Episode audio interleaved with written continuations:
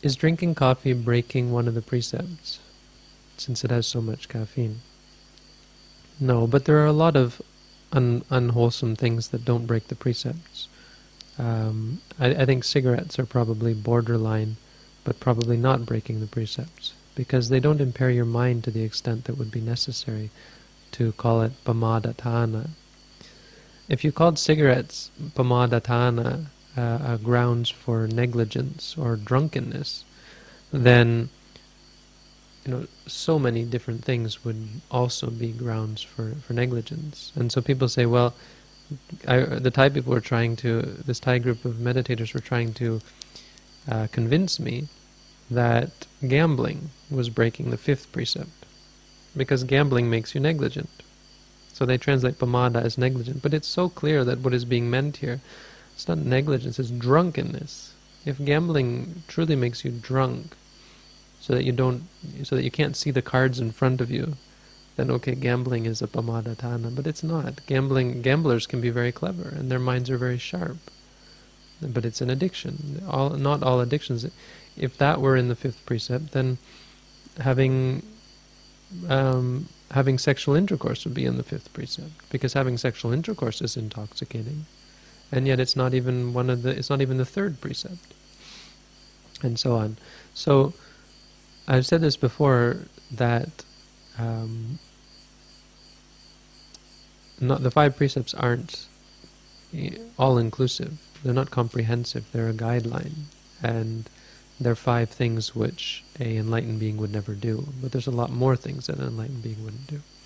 To answer your question directly, well, that that is a sort of a direct answer. But to talk about ca- what is caffeine, see, we don't have meditators. I don't let meditators drink caffeine, but it's it's a more subtle reason. I don't believe it's going to make them drunk because it's not going to make them drunk, but it gives an artificial amount of energy. I used to drink coffee. A lot of monks drink coffee uh, it's what they have because they can't eat in the evening, so they have coffee. And they're not allowed to have milk in it or cream in it, so they take this artificial cream, the coffee mate. Coffee mate, it's a Thai word. Uh, and they put coffee mate in their in their coffee. Lots of it, because it's oil and protein, I think. Um, and and and it gives it gets you wired, right? I was staying with this forest monk, you know, ostensibly a, a, a good monk, and I thought, okay, I'll, maybe I'll come and stay with this group. It's this other group of monks in Thailand, a small group who who are sort of broken away, or you know, it's a political thing, but now they've started their own group, and or they've imported something from Burma or something like that, and they have their own lineage. And I thought, okay, maybe I'll come and live with these guys. That'd be great.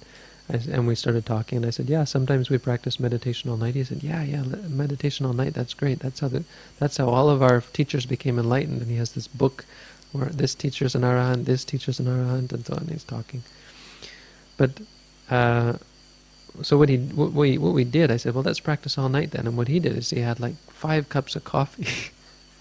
Or maybe not, maybe not. But he had a, he had a lot of coffee, and he just started talking and talking and talking.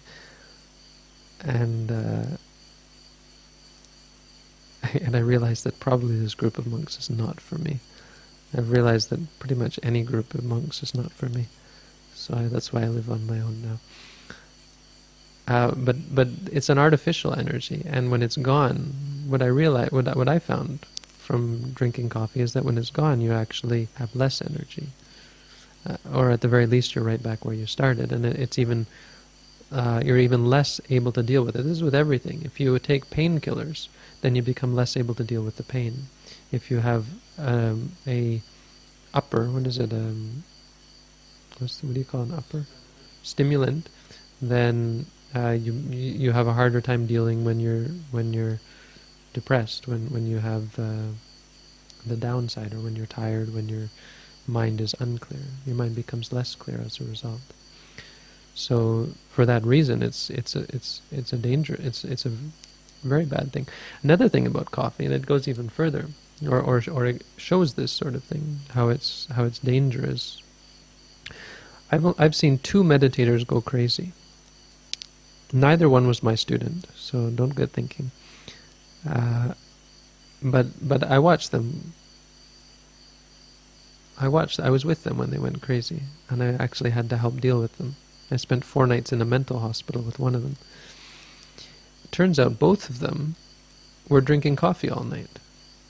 They had they they were they were instructed by their teachers to practice meditation day and night, you know, walking and sitting. They said, oh, "How are we going to do that?" And they both had the same bright idea: let's drink ten cups of coffee or whatever. You know, incredible. It was it was to that extent. It was like eight cups of coffee, I think. And uh, no, just no no no question in my mind as to why they went crazy. of course, other reasons that helped it, but um, I think without that coffee, they probably would have done a lot better with the craziness. Because you you do you have craziness at this time, and could you imagine having had ten cups of coffee and then trying to deal with it? you can't rationally deal with it. You'd like, boom, you'd be smash your head off the wall. You really would. So that's why we don't have coffee, or, or that's that's an extreme reason why.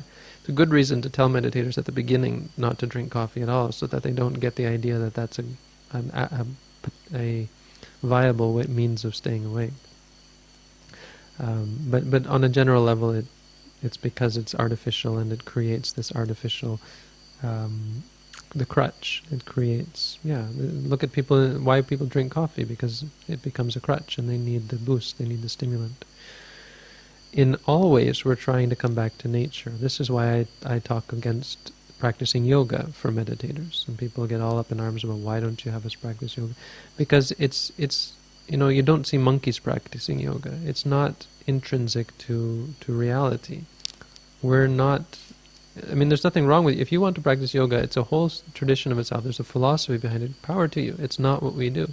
What we do is coming back to to to ordinary reality, totally ordinary, totally natural. So there's nothing wrong with drinking coffee, but reliance on it, which comes naturally from drinking it, um, is a, it's an unnatural state. It's a it's a reliance on a particular um, type of experience you know, a partiality, if you will, to that experience that makes it harder for you to deal with some other experience.